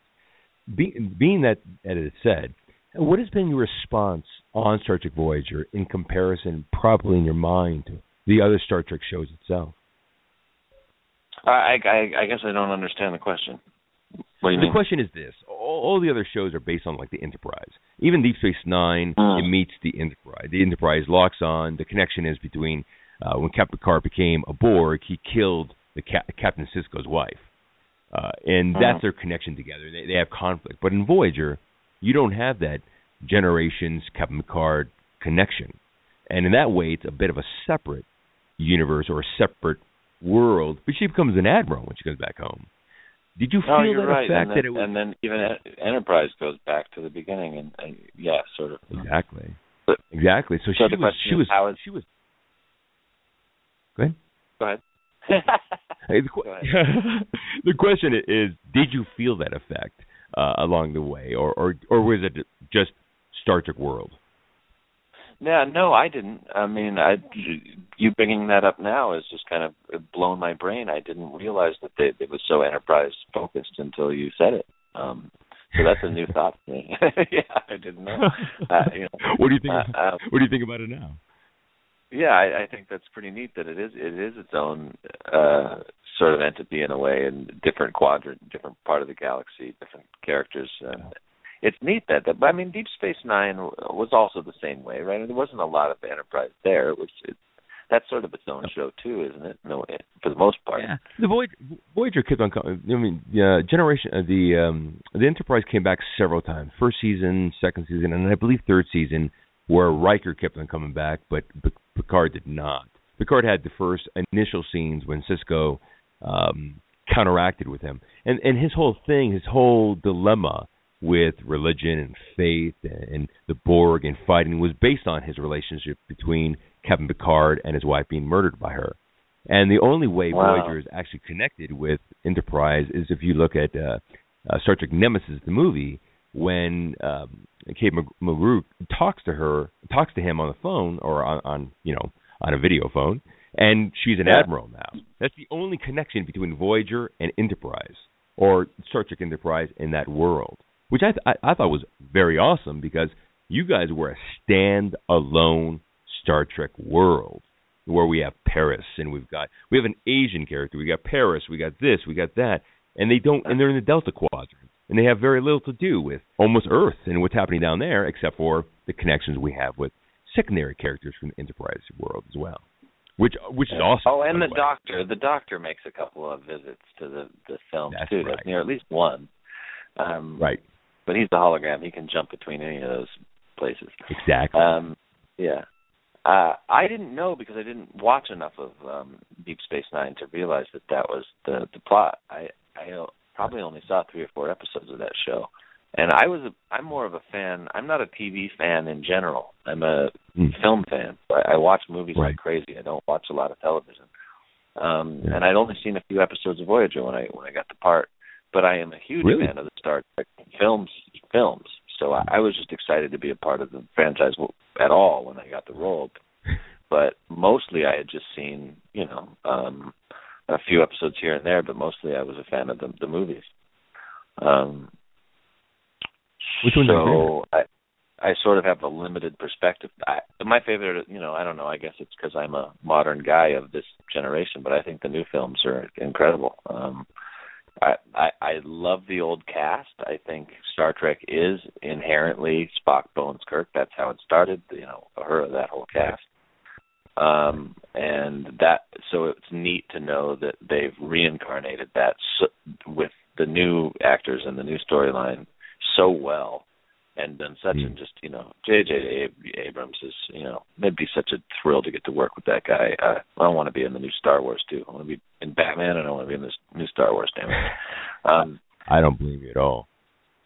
yeah, I mean, he just did such a great job of reinventing this thing that works so well, and those actors did. He, he did such a good job of casting, writing, etc. And those actors have just nailed it down too. Um, you know, I love it when the, the Star Trek uh, fans, uh, you know, nitpick and and get angry and that this, that, or the other about what was done wrong or what was done right. To me, Right.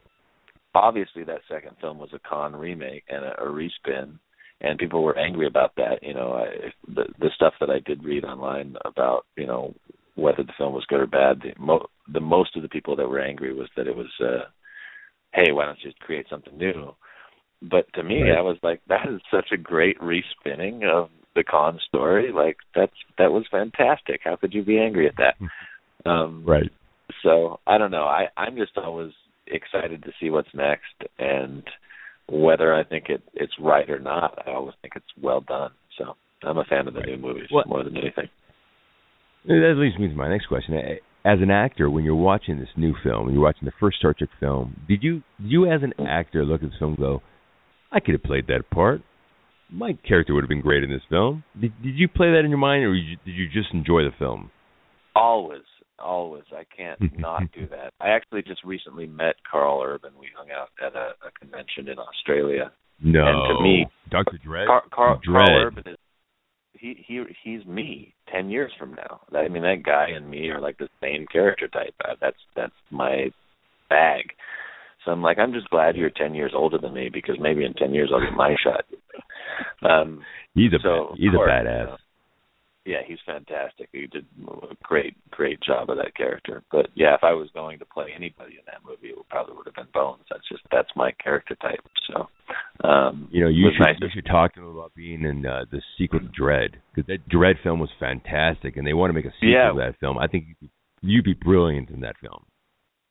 I that film was fantastic, and uh, you know, uh, all thumbs up to his work. The worst part when you're an actor is when you watch a show or a film that you know you could have done better, and uh, Mm. you know, and with uh, with Star Trek, I was like, wow, all those actors just knocked it out of the park, and and Right. so it's it's hard to be jealous of good work, but it's bad work that I go I go, damn it, how did I miss that chance?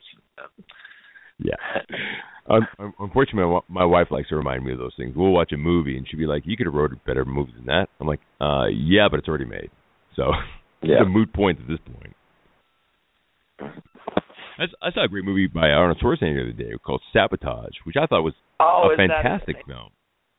I laid Yeah. down to So on Netflix. Same thing last week, and I I see Sabotage on Netflix, and I go, oh, that's the new Schwarzenegger movie, and I go, uh, I wasn't excited about it for some reason.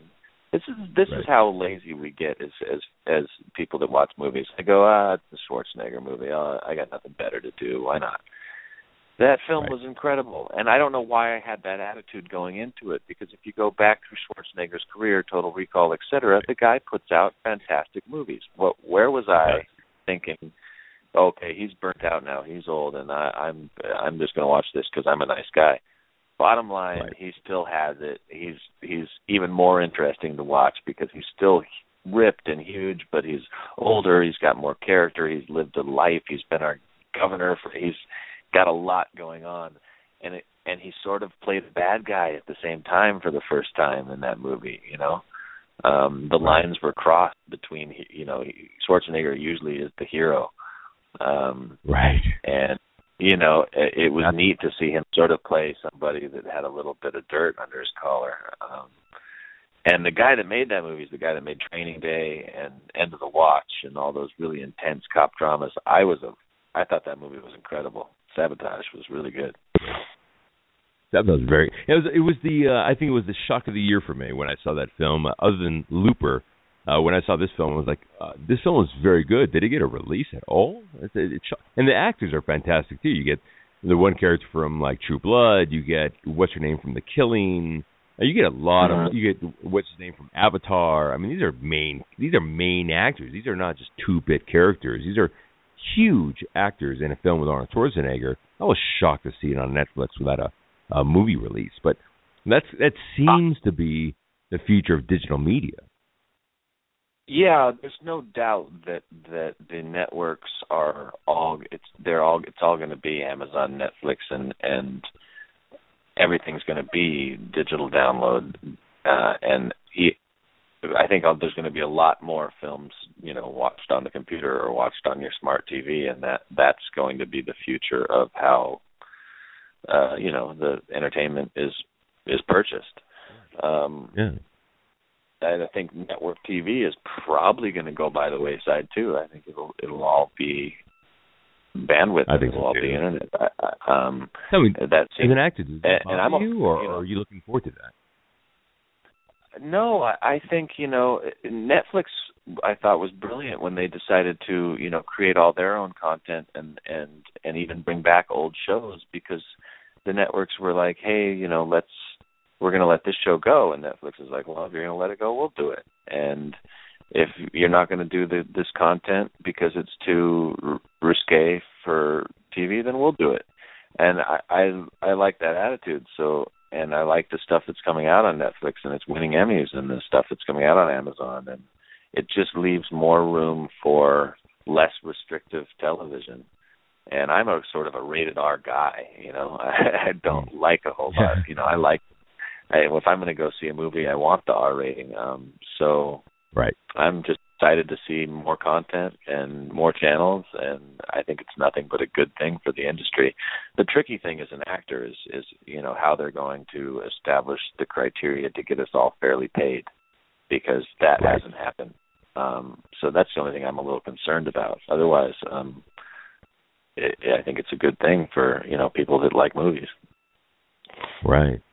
We were talking earlier about pirating and people downloading films off the cuff. How do you how do you you know I know a lot we we all do this. We we all watch films after we've seen it in the theaters. We, we can't wait to see Guardians as soon as possible when it comes out on DVD Blu-ray or or mm-hmm. or torrent and what have you.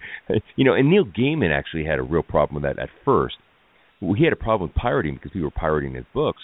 So what he did was he actually took his book he sent it off for free across the world and people translated into their own countries languages really fast without his permission. It was it was pirated and then he had a 300% boost in his circulation of his of his graphic novels after that. And wow. now he's for now he's for that world, for that world of you know contributing art, putting art out there for the sake of art, and then it'll also pay back in the future when people buy your books.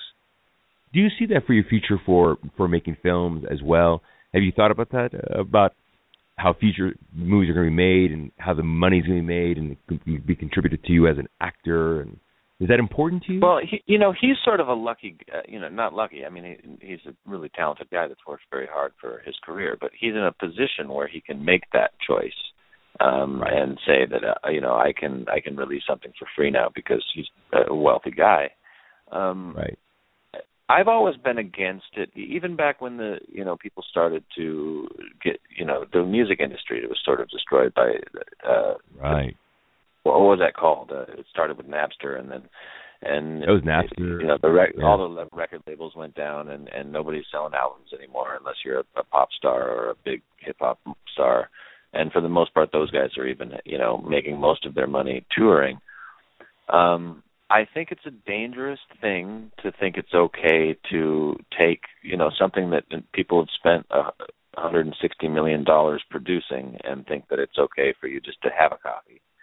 Um, right. Because the, these monies do need to be made back, and um, it, it, I think people are really right. That girl you said about Kick-Ass that said, uh, "Well, yeah, we're not going to make a third one because th- we didn't make enough money to make the next exactly. one." Exactly. we don't have any money left. yeah. Um, I, I think you know you made a point earlier that maybe you know I had my armor up pretty big about that. I never downloaded music, and I never I, I don't want people. I want people to buy my movies and, pay to watch my movies. I think what's neat is that you know, for instance, uh, for instance, that's funny.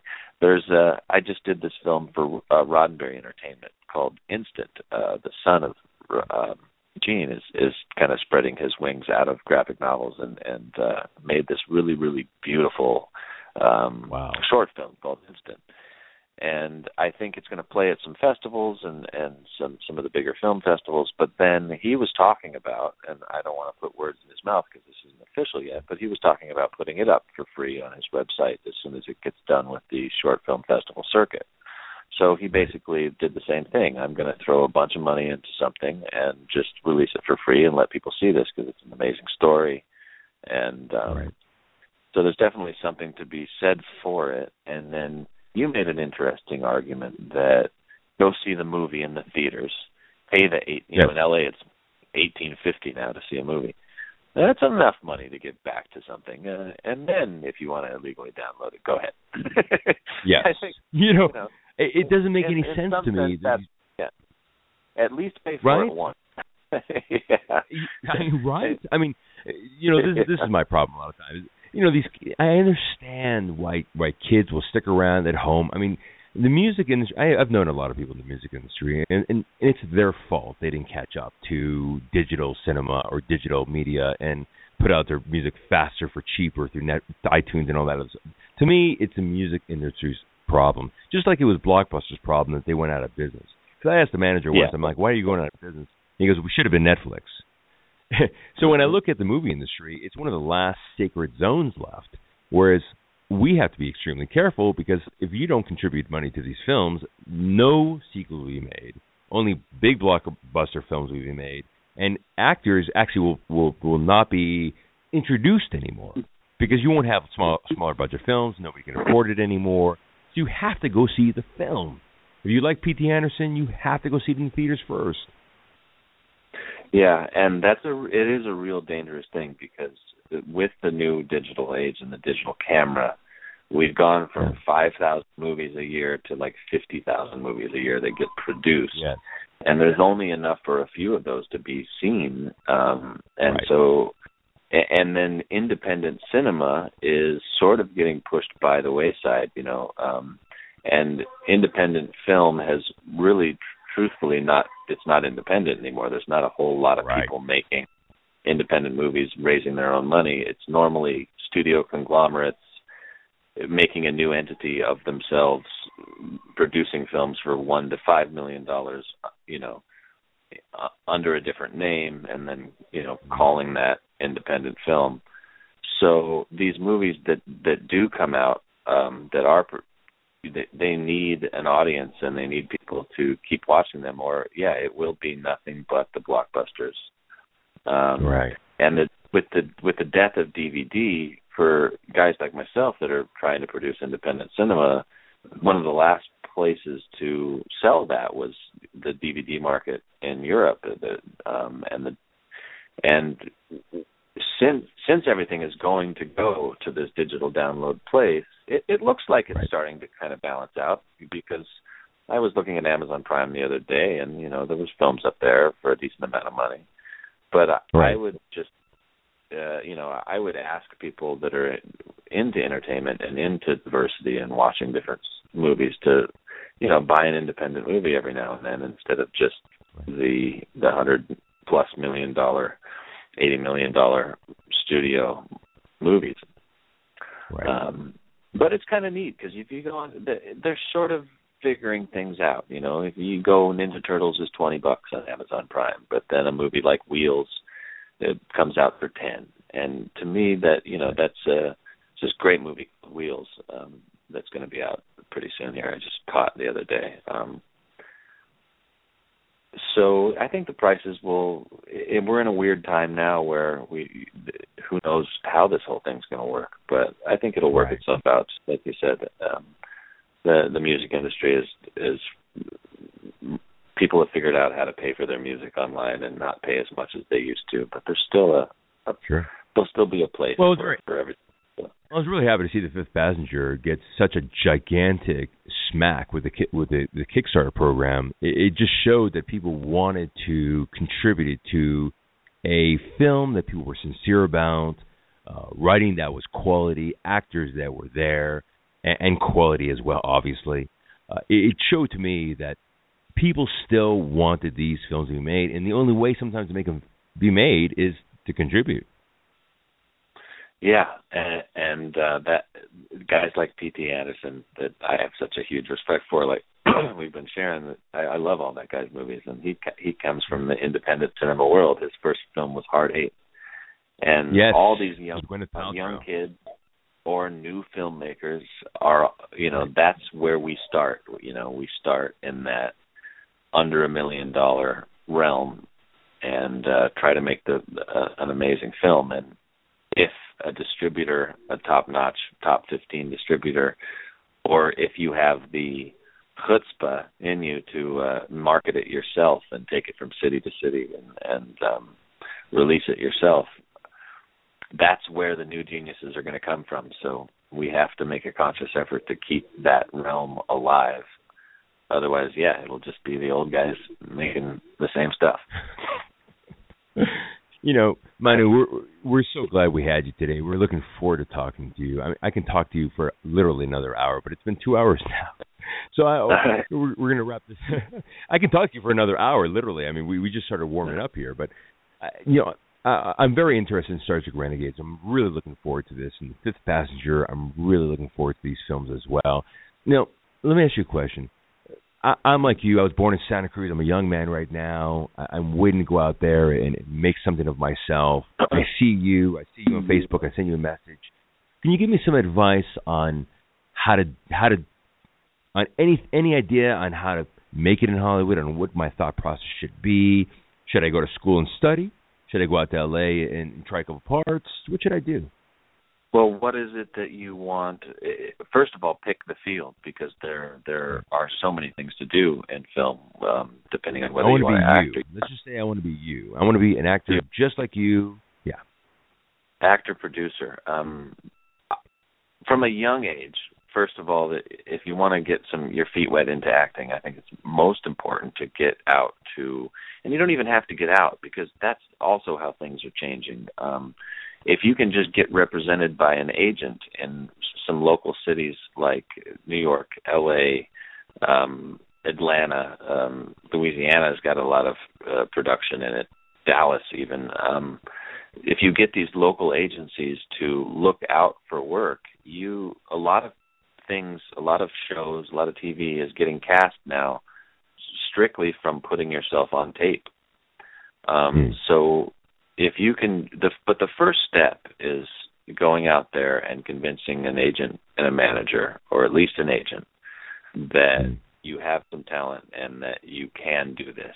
And those guys will will be half responsible for getting you auditions and then you're half responsible for the rest getting yourself other auditions and opportunities. But there's so much available now um casting sites on the internet uh cast.com and cast now and um, a lot of things are being offered you know especially indep- independent roles and, and independent productions straight from auditions where you can you can mail your tape in and put your put yourself on tape. So Nice. step one, get the agent. Step two, get your nose to the grindstone and start looking for where the production's coming from. And uh, you know, moving to LA or New York is always a good idea if you're really, really serious about it. Um Right. but what I always tell young actors is, it, it's a very hard business, and and you you you could live your whole life, you know, barely scraping by. Um, and are you going to be happy at at 40 years old if you just have a a little tiny bit of money in the bank and you're you're making movies? Um, you're it, it, I always tell people Right. if they have any other passion in life, they should probably pursue it because acting is right up there with being a musician or being a poet. Not much chance of Mm. making a real good living at it. You know, it's a huge gamble.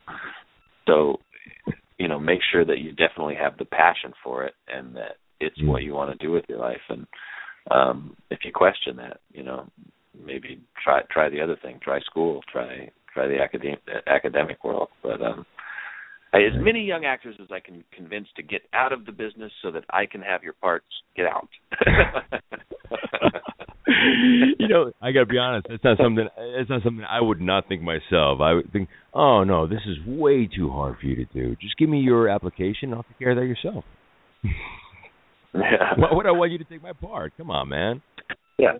Um, but you know, get and, and and get out there and, and you know write the stuff, or, or if you know good writers, it's it's producing is about getting talented people together that believe in something uh, and going forward. You know, if you want to make movies, start making movies. Get yourself a little camera and and gather the people that you know and and start making them. Um, so many people are launching themselves. Like you know, you've got this podcast here. Um, uh, in radio show. You know, so many people are g- had broken into the mainstream just by making a show every week and putting it up and ga- gathering an audience. So there's a lot of So different here. ways What I'm, to, to, to what I'm hearing from you is a lot of passion and hard work.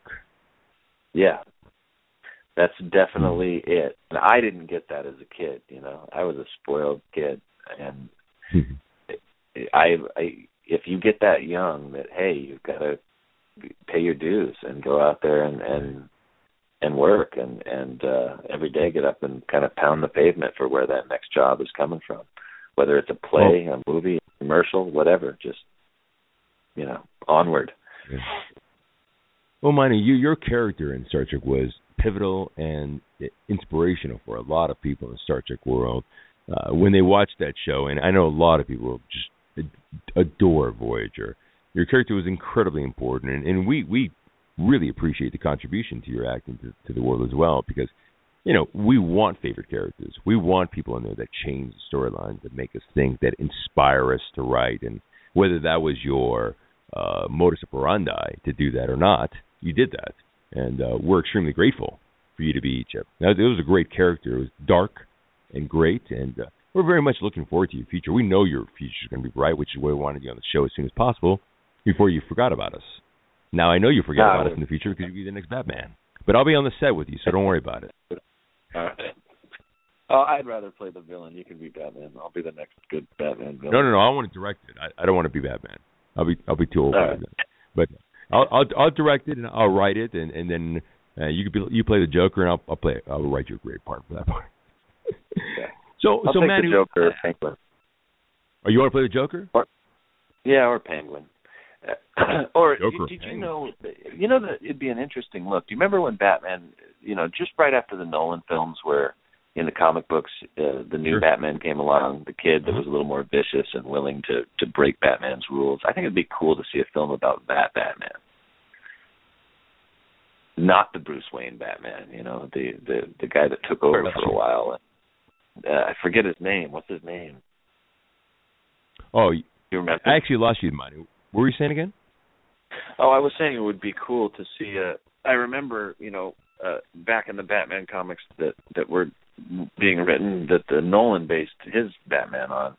Right after he Yeah. got his back broken by Bane, that new kid took over for a while. That was that sort of bent the rules with killing people and and was not the same.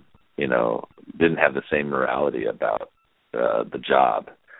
And I don't remember the character's name or the kid that played him in the universe, but I think it would be neat to see a film about that Batman, not the Bruce Wayne one, but the other one. He had claws. He had a different look. He had like that red cowl.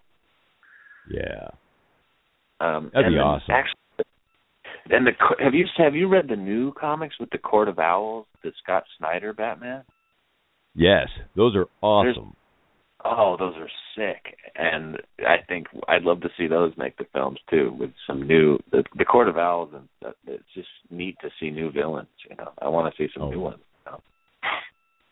So do I. It, it would be a Yeah. it would be a sick movie. And wa- by what by watching Suicide Squads being put together, especially with Will Smith and Oprah Winfrey, it just gives you a lot of great inspiration of what the future is going to hold for these films. You know, they're going to put the Joker in, in a standalone film, uh, and they're they're going to put a little bit of Batman in that film, the Suicide Squad. But that's insane to think the fact that they're going to reintroduce the Joker in in a brand new storyline uh, with with, with uh, what's his name? to- Uh, who- yeah, Tom Hardy who played Bane is going to be it's going to be insane.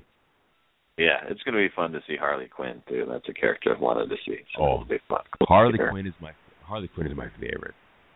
Yeah. I love. Yeah, I. You know what? I can't wait to see you in these films in the future. I cannot wait to see your your career blow up and for you to be in these films and for us to have another conversation and laugh about these uh, these these times we talk to each other about these things because you know I can hear the inspiration in your voice. I can hear the drive. Uh, I can see you post. I, I know that you you desire things and and that's what you want in an actor. You you want somebody to desire things and you want to give it to them because out of all the people in the world, actors are the people that, that separate you from like the horrible things that are happening in the universe right now. You go to see Yeah. them to take you away from those things. That's that's why your your characters and your personality is so important to us. Well, You- take you, you- you- away and bring you directly to those experiences. You Yes. know, Yes. yeah, the Yes. actors can take you away from them, and they can also give you a, a closer insight into the into the troubles and the the heavy lives that are lived in the world. And I love both. I love a film that's out of reality and makes me happy, and and it makes me happy about humanity. And I also love a movie like this upcoming Pablo Escobar film that like Benicio del Toro's doing that gives you a really a look into like the the heaviness of the world. So. Yeah, I'm sorry, Manu. I. I need to I need to stop you. They just gave me a 60 second countdown right now. Uh, let's All find out how to. I'm sorry, Manu. Everybody, this is such a great interview with Manu. I would love to stay on here for another hour. They gave me 30 seconds left. How, 60 seconds actually. How could we find you? We want to find you today. We want to go to your Facebook, Twitter, Instagram account. We want to attack you today and then uh, follow your your career for the rest of your life. How can we find you? Well, uh, definitely go look up my name, M A N U I N T I R A Y M I, at IMDb and check out all the projects I have coming up and take a close look at them because there's a lot of things coming. But you can follow me on Facebook at www.facebook.com backslash Manu or follow me on Twitter at Manu Um, I have a Facebook fan page that I officially go to at least a couple times a day, and uh, any messages you want to get to me, you can get to me there or Twitter. Thank you, Manu. Thank you so much for being on the show today. You are a, you're a blessing and a great person. Yeah, and everybody check out the Fifth Passenger trailer if they haven't done it yet. www.fifthpassenger.com. Thanks, man. Good passenger. Thanks, We're going to post everything today. Thank you so much for being on the show today, Manu. Have a great weekend. God bless. Yeah, see you, man. Hey, brother. Thank you, audience. Uh, thank you for holding on in there. Uh, the show is done. We're we're done with the show. Have yourself a great weekend. God bless everybody. Thank you, Manu, for being on the show today. Have yourself a fantastic weekend.